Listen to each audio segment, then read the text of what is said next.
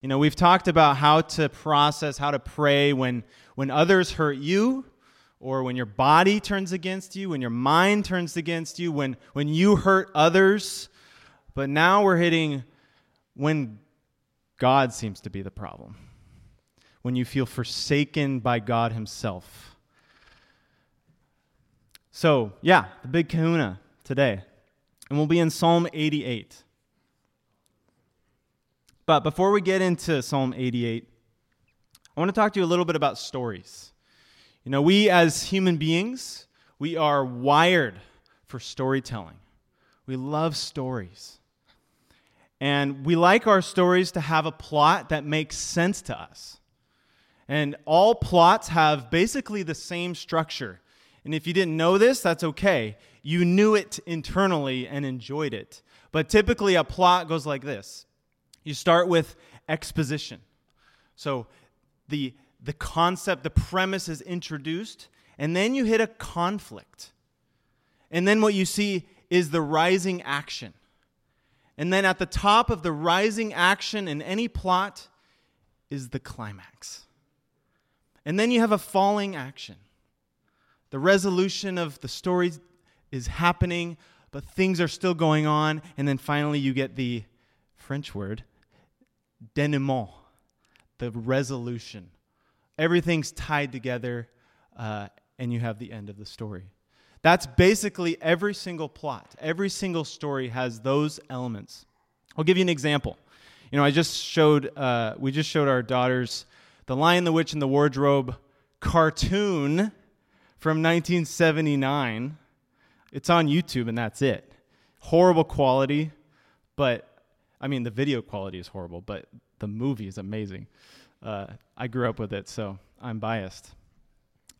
But basically, Narnia, as far as the plot goes like this exposition. Four English siblings are sent to the countryside during World War II. While they're playing hide and go seek on a boring, rainy day, the youngest sibling, Lucy, finds a magical world in the back of a closet called Narnia. You guys know this. It turns out, though, in this magical land called Narnia, four humans are needed. They're needed to sit on the throne and to fulfill a prophecy that will end the reign of a wicked witch who has put the land under an eternal winter where it's never Christmas. That sounds horrible. But when Lucy returns through the closet, through the wardrobe, her siblings don't believe her. Because, of course, they go and check the back of the wardrobe. And there's no magical land of Narnia there, there's just the back of a wardrobe. So then the conflict happens when Edmund, the next oldest sibling, finds Narnia himself alongside Lucy. And he experiences all that she has experienced. But while Lucy is off having tea with the faun, Mr. Tumnus, Edmund meets the wicked witch who charms him with Turkish delight, an old delectable snack from Europe that is actually horrible. But he loves it and he wants more. And so he kind of falls for the wicked witch's schemes. And then the rising action happens when all of the siblings discover Narnia finally together. And they're all in Narnia together, but Edmund slips out the back door of the beaver's house and he links up with the wicked witch and betrays them all. It's horrible. In the meantime, there are rumors circulating of Aslan, the lion, who's a wild lion, but he's also the lord of the whole region. He's come back over the sea to save Narnia from the wicked witch's reign. And then the climax happens when Aslan presents himself to the wicked witch in exchange for the life of Edmund, the betrayer, the traitor. And she thinks she's won. She thinks she will now be able to rule Narnia forever with Aslan the Great dead. She kills him on the stone table. But then the next morning, crack, the stone table breaks and Aslan the lion is resurrected from the dead according to the laws of the deeper magic that are at work. That's the climax. And the falling action is Aslan coming, destroying the wicked witch forever, installing the four siblings as kings and queens of Narnia. And once a king and queen of Narnia, always a king and queen of Narnia.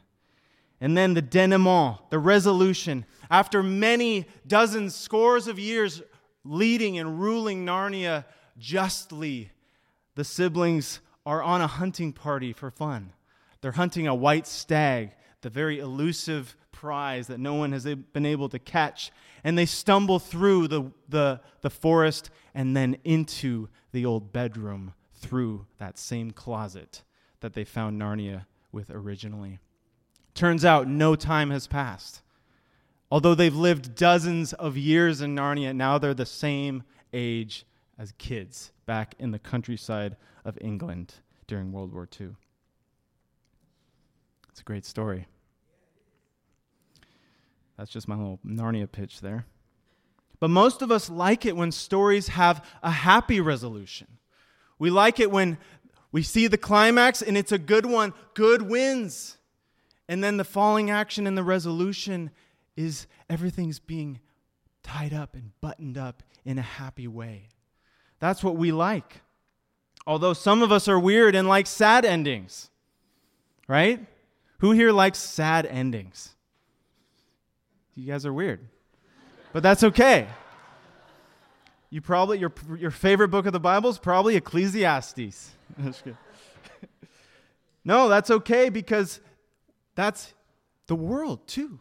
We like to see the world actually reflected in our stories, but we all like resolution. That's why I loved the ending of Return of the King. Right? The ending was like a third of the movie. It just kept going on and on with these happy scenes of reunification and deliverance and smiles and celebration.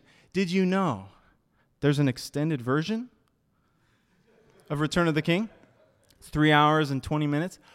But here's something you didn't know unless you're a nerd. There's a four hour and 20 minute extended version of Return of the King coming into theaters in two weeks. Just for two days for the 20th anniversary of Return of the King. All across the region.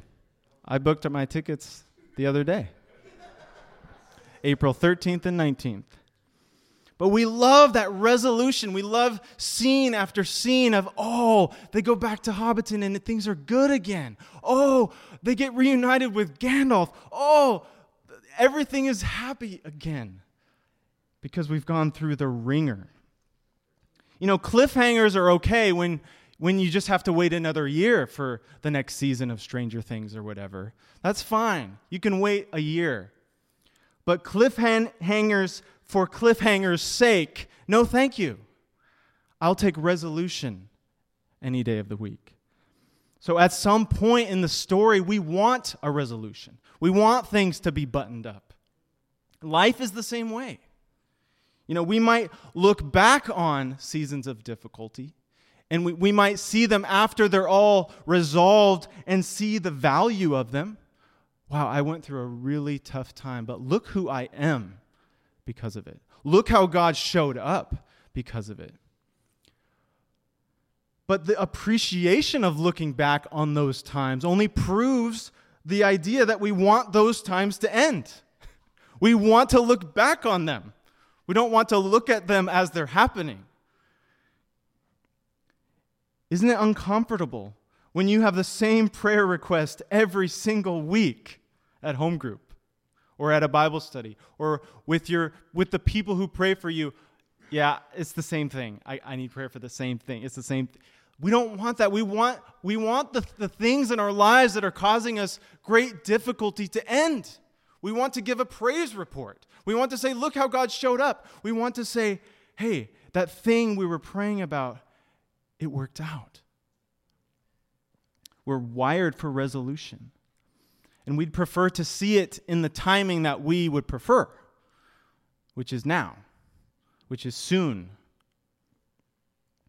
That's why we're studying Psalm 88 last in our study on lament. Every psalm of lament eventually turns to praise, except this one. Psalm 88 is the only psalm of lament that doesn't have a happy ending. It's a cliffhanger. It's one of the original cliffhangers. The last word of this psalm is literally darkness. That's the last word darkness.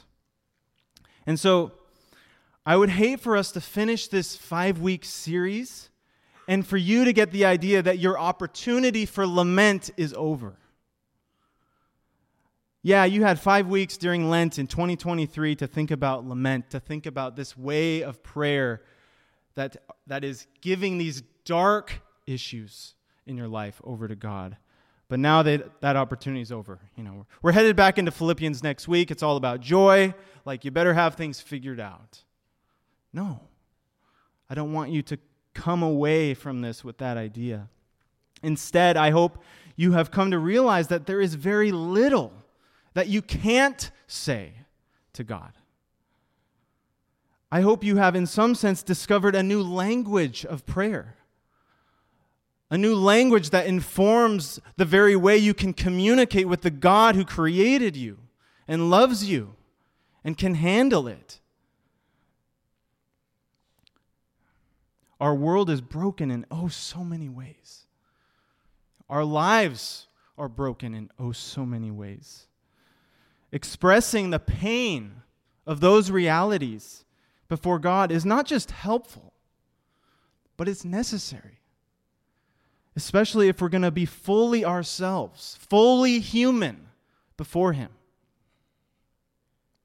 As we finish out this series, please don't feel like you need to be all buttoned up. You know, learning a new language takes practice. You know, I printed off a bunch of resources for lament on your own time. Take one. Take them, sit with them. Set aside time to practice speaking this new language before God. It's not going to be overnight. If any of you have ever learned a new language, it's not overnight. It takes practice, it takes immersion, it takes regularity. So let's go ahead and read it Psalm 88.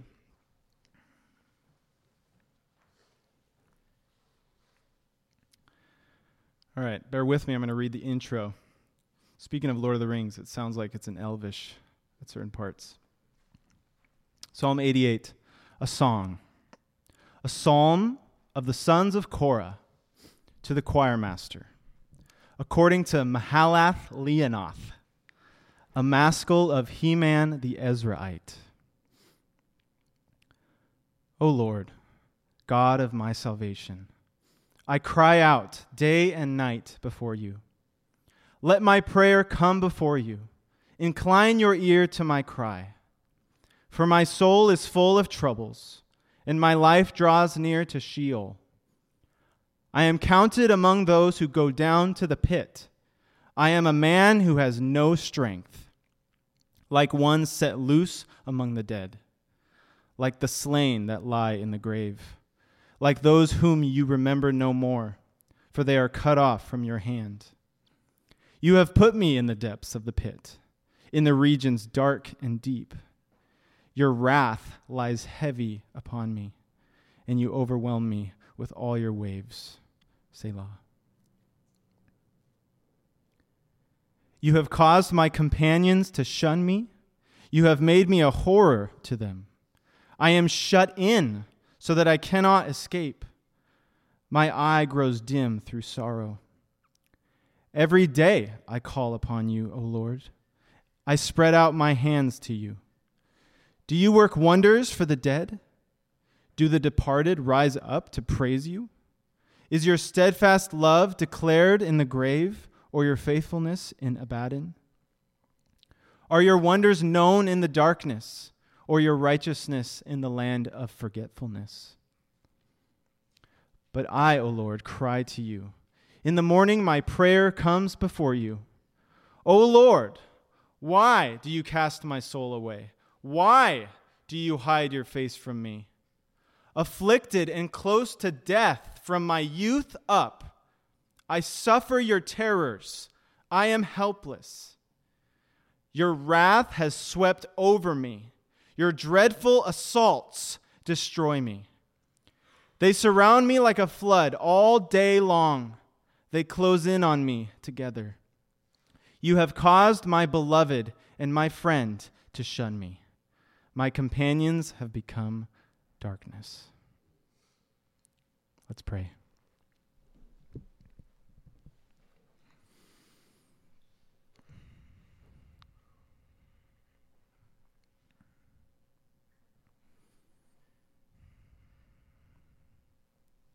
Thank you, Lord, that David says in Psalm 139 that though the darkness be dark, it's not dark to you. That even there you meet us. And so, Lord, I pray that this psalm would teach us something today. I pray that you would teach us something today. Lord, you must not be defensive.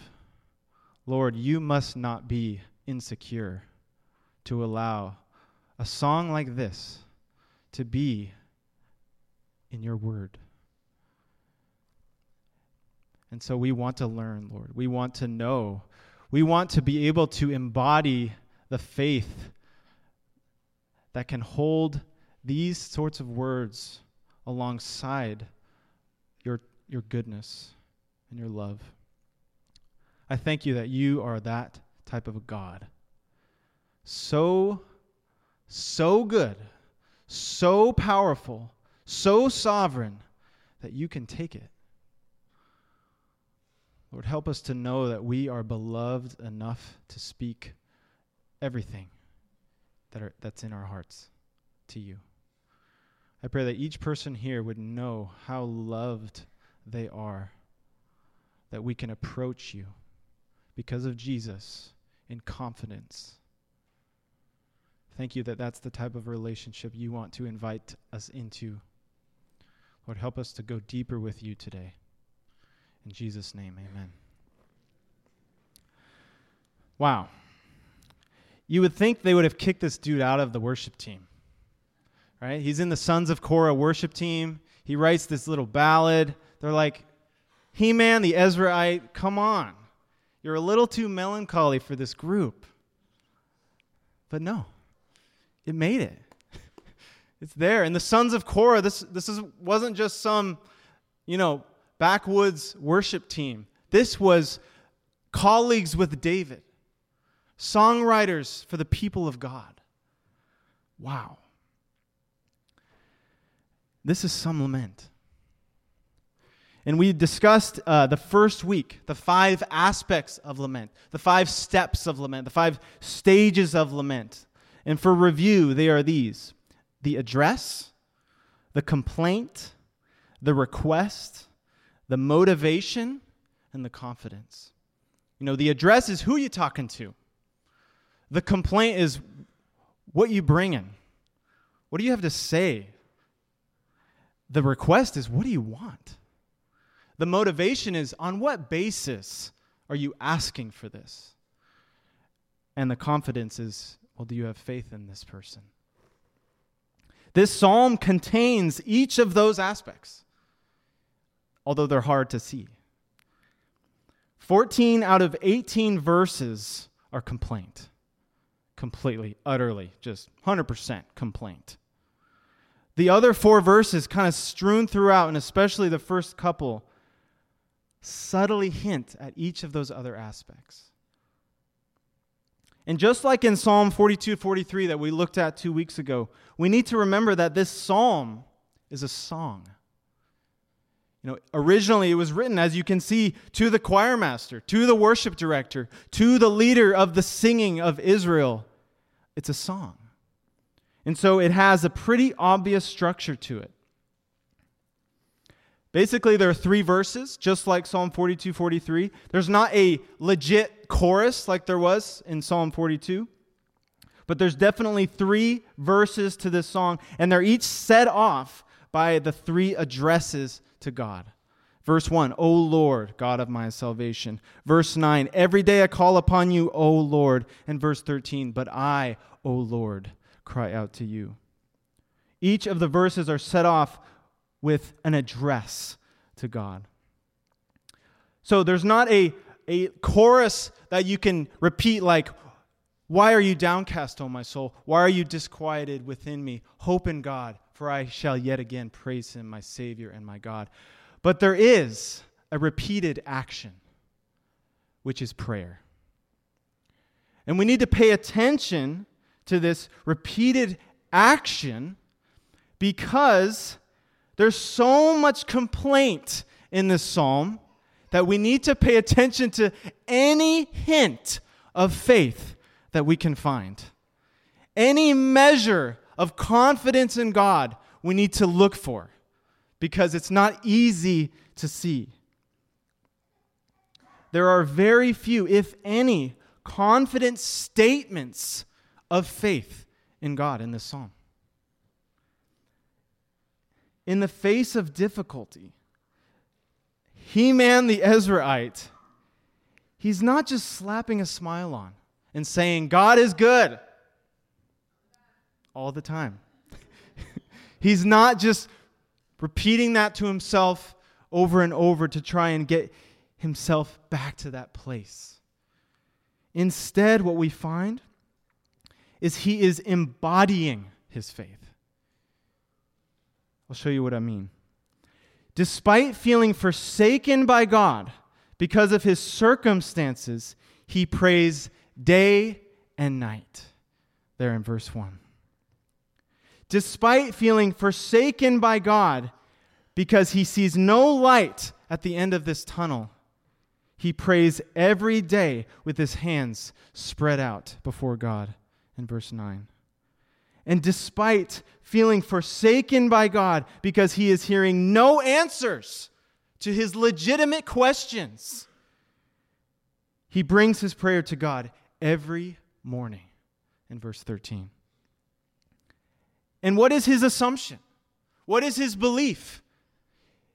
It is that God actually hears him even in the midst of accusing God of harming him, even in the midst of accusing God of rejecting him, of pouring out wrath on him, he continues to pray day in and day out. This is not a flowery faith. This is not an everything's buttoned up faith. This is faith embodied. He's not speaking it because he's not feeling it, but he's doing it. This is faith in action. So, the first nine verses, we see him feeling forsaken by God in circumstance. Let's look at him again. Verse 1 O Lord, God of my salvation, I cry out day and night before you. Let my prayer come before you. Incline your ear to my cry. For my soul is full of troubles, and my life draws near to Sheol. I'm counted among those who go down to the pit. I am a man who has no strength, like one set loose among the dead, like the slain that lie in the grave, like those whom you remember no more, for they are cut off from your hand. You have put me in the depths of the pit, in the regions dark and deep. Your wrath lies heavy upon me, and you overwhelm me with all your waves. You have caused my companions to shun me. You have made me a horror to them. I am shut in so that I cannot escape. My eye grows dim through sorrow. Verse 1. That's the verse 1 of the song.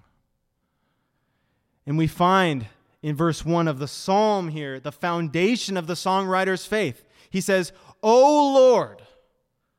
And all of your Bibles say Lord, but it's actually the word Yahweh. This is the personal name of God, the self revealed name of God that God gave to the Israelites.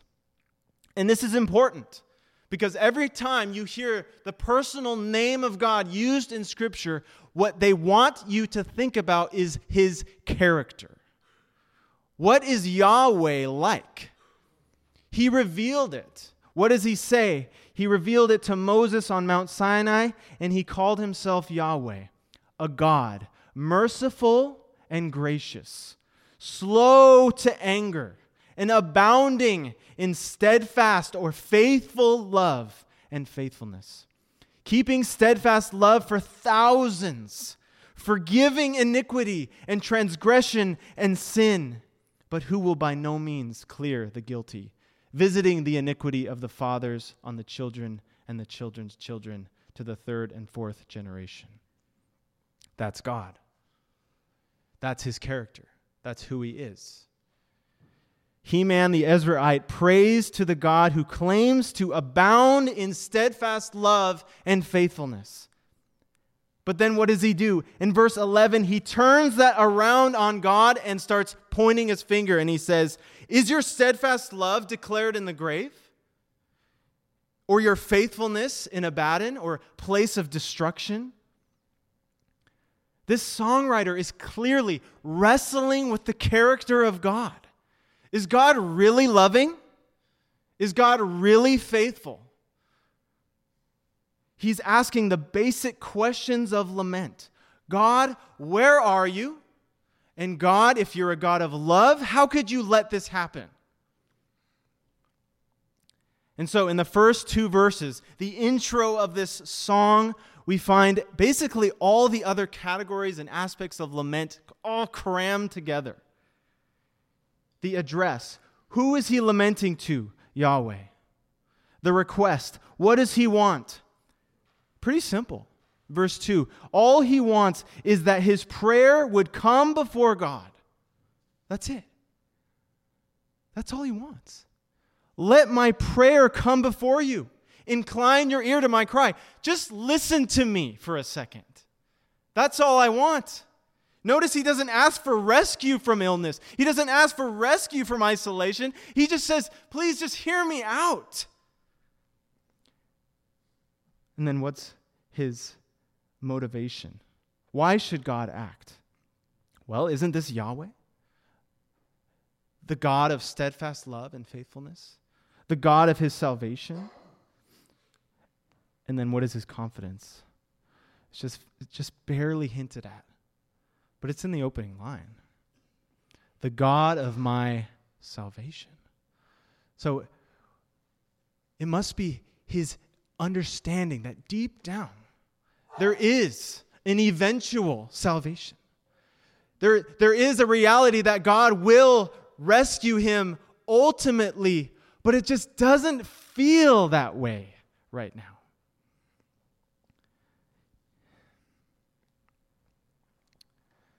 So, pretty much every word in the rest of the psalm is complaint. You know, he got all the other aspects out of the way, and then he just wants to, he just wants to let God have it. He's wrestling with the salvation that God is supposed to provide, but it feels far off from his actual experience of life. You know, isn't the good life with God supposed to be good? Right? Isn't life walking with the Creator supposed to be a good life? Instead, though, his life is going the opposite direction of good. He wants to experience the God of abundant life, but he is experiencing a living death. In verses 3 to 5, we basically see him just spiraling downward. And we aren't given a ton of specifics of what's going on in his life, but we find out in verse 15 he's been experiencing lifelong, chronic, serious, and terminal illness. He says, afflicted and close to death from my youth up. You know, I've been facing my own reality of death since I, since I can't remember. I can't remember the last time I didn't feel like I was about to die. That's this guy's lot. And then in verse 8 and 18, we discover that perhaps due to his long bout with physical illness, he's basically lost all of his relationships. He says, You have caused my companions to shun me. You have made me a horror to them. You know, people look at me and they just see, ugh, there's the sick guy. There's the complainer. There's the, the guy who just, he's just needy all the time. And so he's isolated. He's at death's door and he's alone. So it's no wonder that he starts pointing his finger at God. In verses 6 through 8, he says, You have put me in the depths of the pit. Your wrath lies heavy upon me. You have caused my companions to shun me. You did it. God, I know how powerful you are. I know you're the sovereign of the universe. So you could have you could have kept these things from happening. I know you could have. You did this to me. His circumstances are telling him a story, and God is the villain. He feels like God has cut him off.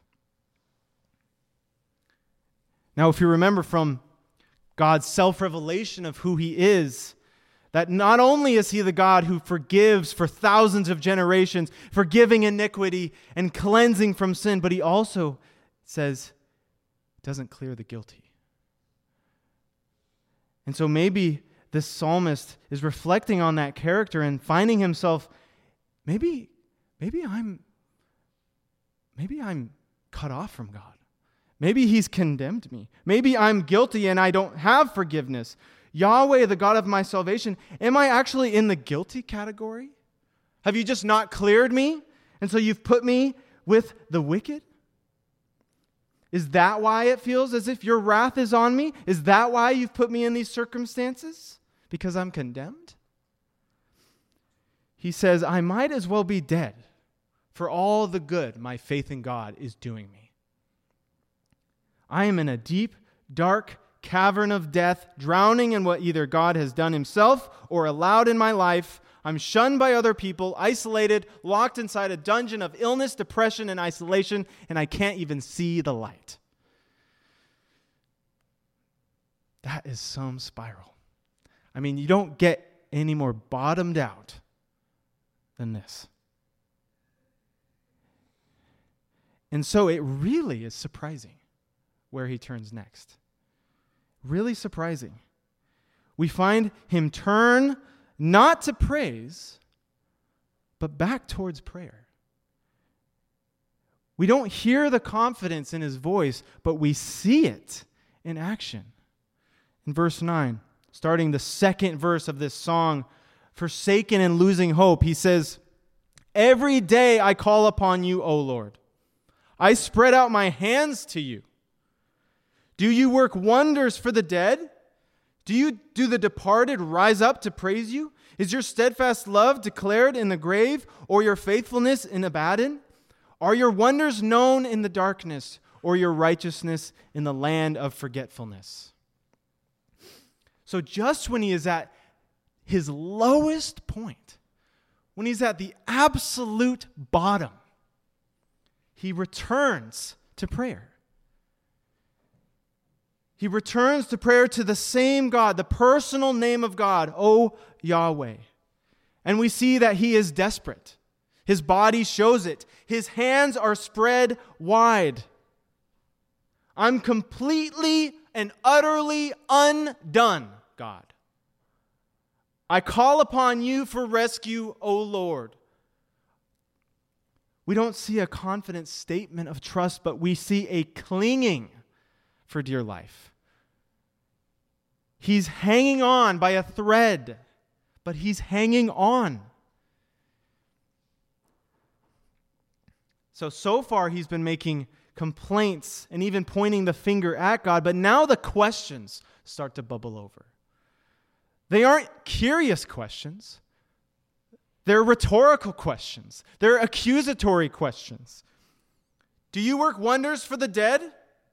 Do the departed rise up to praise you? The assumed answer in his mind is no. Dead people don't get to see the glories of God. Dead people don't get to see their prayers answered. Dead people don't get to see the goodness and graciousness and beauty of God. So, God, why are you sending me in that direction? His hope is fading. He's not foreseeing that things are going to get any better, and so he lets God have it. Unfiltered, frustrated questions. Meditation on the character of God has him feeling as if he's missing out on it. It's like he says, don't you want me to experience the good parts of you? then why is my life spiraling towards death and destruction? The reason he's still here, the reason he turned back to prayer at the end of his bottoming out, is because this God is his only hope. Over there in Sheol, in the place of destruction, in the pit, whatever you want to name it, these are all synonyms for the place where people don't get God. He says, that's, that's, no, that's no end for me. I don't want that. I want you. And so I am going to hang on, even though it feels like that's where you're sending me. And if he can't experience this character of this God, then there's really no other hope. But even though he doesn't see a light at the end of this tunnel, he continues calling out to God every day, arms spread wide, desperate and waiting.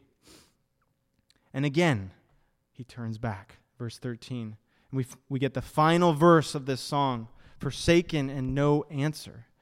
He says, But I, O Lord, cry to you. In the morning, my prayer comes before you.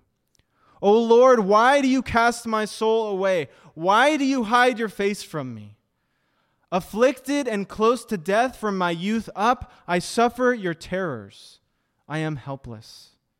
Your wrath has swept over me. Your dreadful assaults destroy me. They surround me like a flood all day long. They close in on me together. You have caused my beloved and my friend to shun me. My companions have become darkness.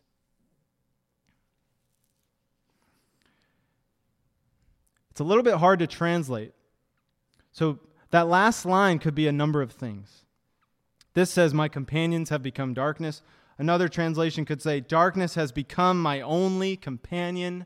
And another one says, and I think this is what it literally says, is, You have caused my beloved and my friends to shun me, my companions, O darkness.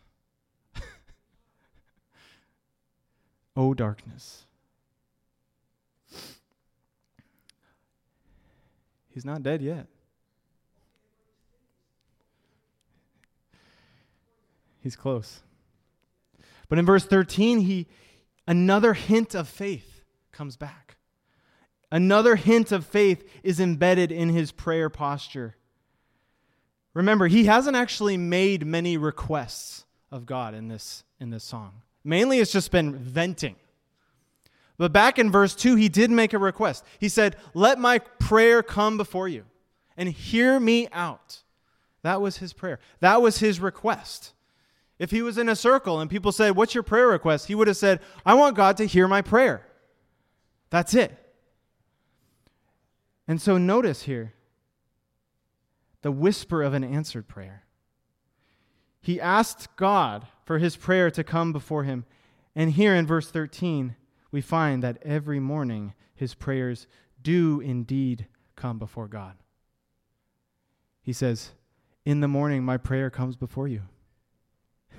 Even after this bottoming out, even after me feeling like there is no light at the end of this tunnel, I still know. I still know my prayers are going to God. The one thing he asked for, he has received. And what is it? It's a hearing. Despite his circumstances, despite his lack of hope, he has access. His prayers matter. And so he acts on that. And so and then he, he gets a second a third wind. and now begins to ask real questions and seek real answers from God. In verse 14, he says, Why do you cast my soul away? Why do you hide your face from me?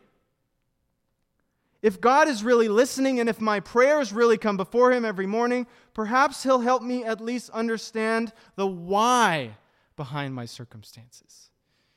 Maybe He'll help me understand the reason I'm going through this horrible, horrible, horrible life. But the bummer is, like Job, he doesn't get the answers. There's no answers there. Instead, we find the same spiraling trajectory that we heard before. illness, despair, feeling forsaken by God, isolation. His questions are left unanswered. It's a cliffhanger. There's no verse 19. What do we do with this breaking bad level darkness?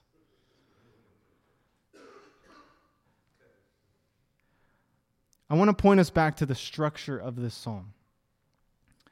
You know, each verse of this three verse song began with two things prayer and the personal name of God.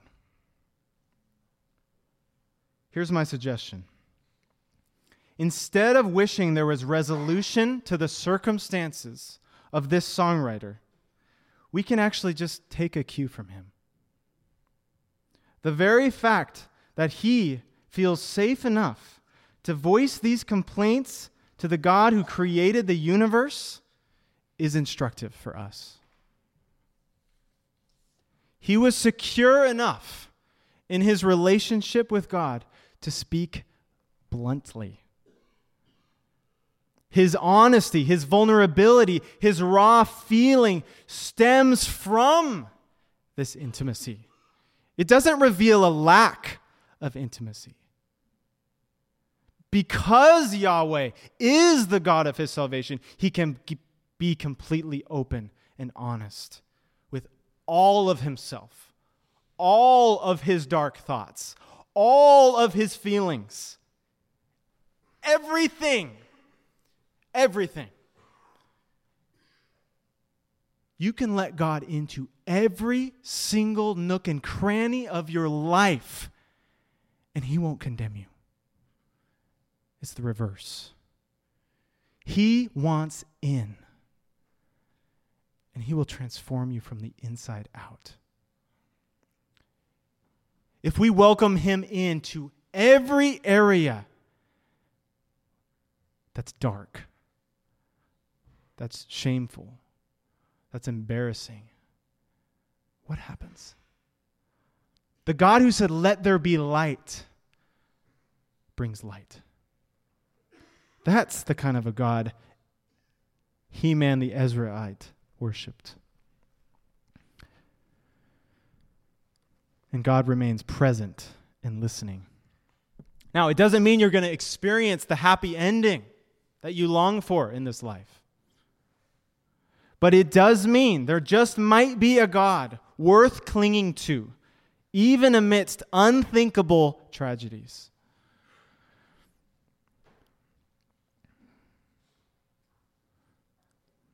I'm only 33 years old, and I have not experienced the type of tragedy that would elicit this.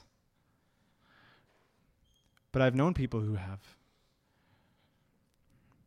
And to see them remain in a posture of no answers, no pasted on smile, but clinging for dear life to a God that they trust will ultimately bring salvation. Wow. How instructive is that? This psalm, Psalm 88, is inspired scripture. This is the Word of God. Isn't that amazing? this song that's full of words directed in anger at God is God's word to us. Instructive for the types of words we can say to God when we need to. But that's not the only reason they are God's word. When God the Son took on flesh in order to bear our sin upon himself, in the person of Jesus Christ. When he did that, lament became a primary language that he used to process the brokenness of the human condition, the brokenness of the world that he had made.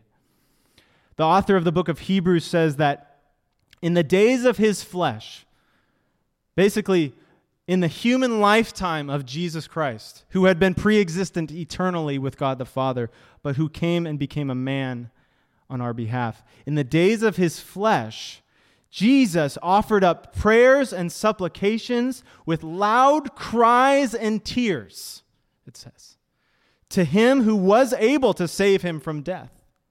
And he was heard because of his reverence. Although he was a son, he learned obedience through what he suffered. And being made perfect, he became the source of eternal salvation to all who obey him. Jesus lamented. How much more do we need to?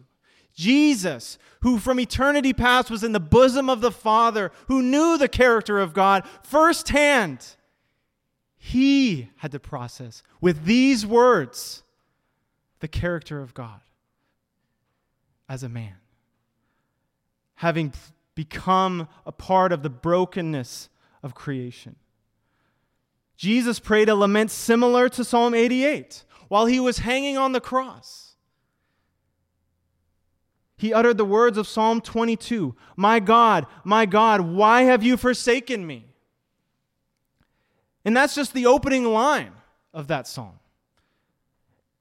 Jesus' final, but not first, lament. And you can be sure that he had that entire psalm on his mind while he's hanging there in that dark moment. So, we're five weeks in. We're going to go ahead and turn to Psalm 22 as we end our study in our meditation on the lament psalms. So, go ahead and turn there. Basically, turn left a few pages, 20 or 30.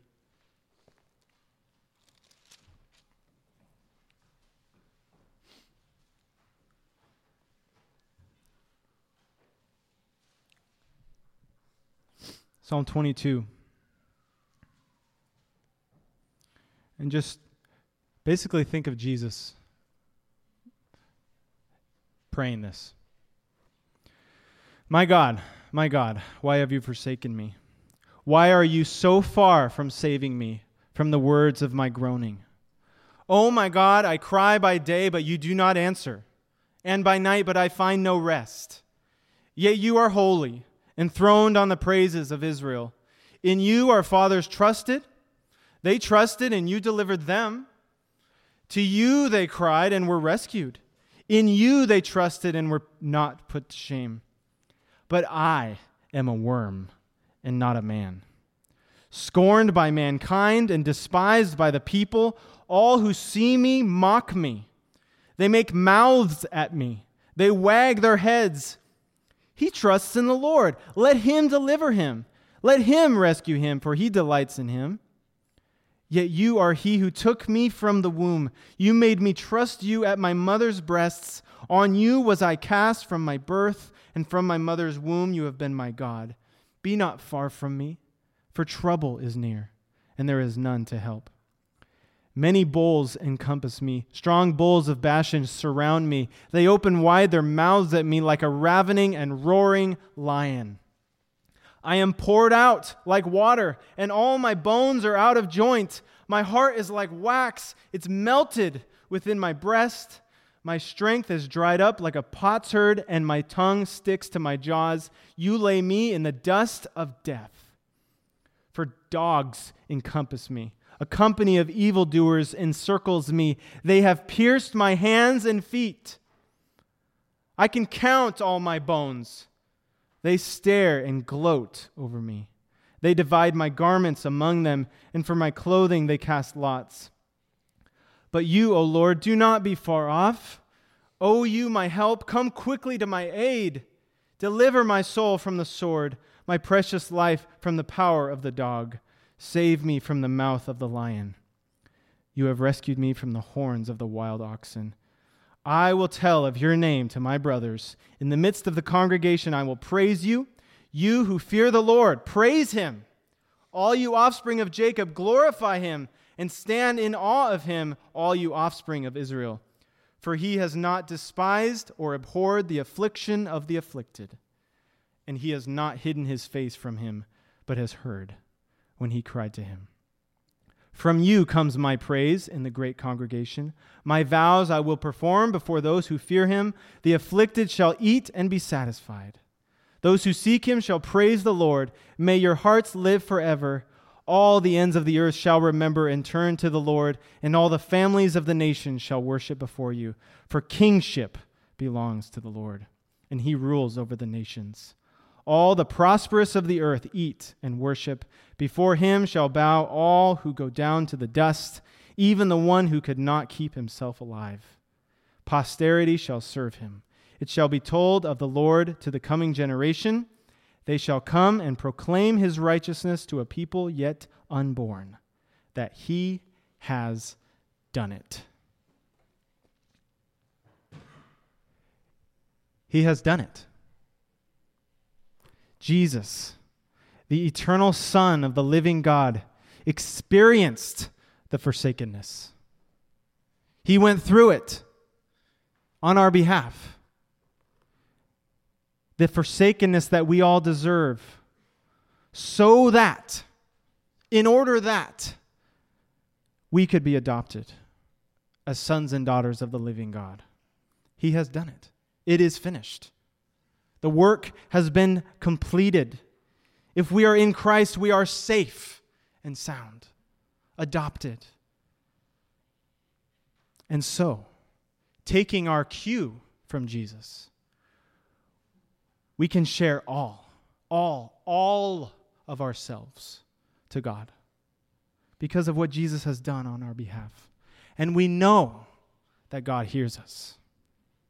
We can have confidence that our prayer comes before Him intact, fully honest, fully ourselves, fully human before Him, and He's worth clinging to, come what may. Let's pray.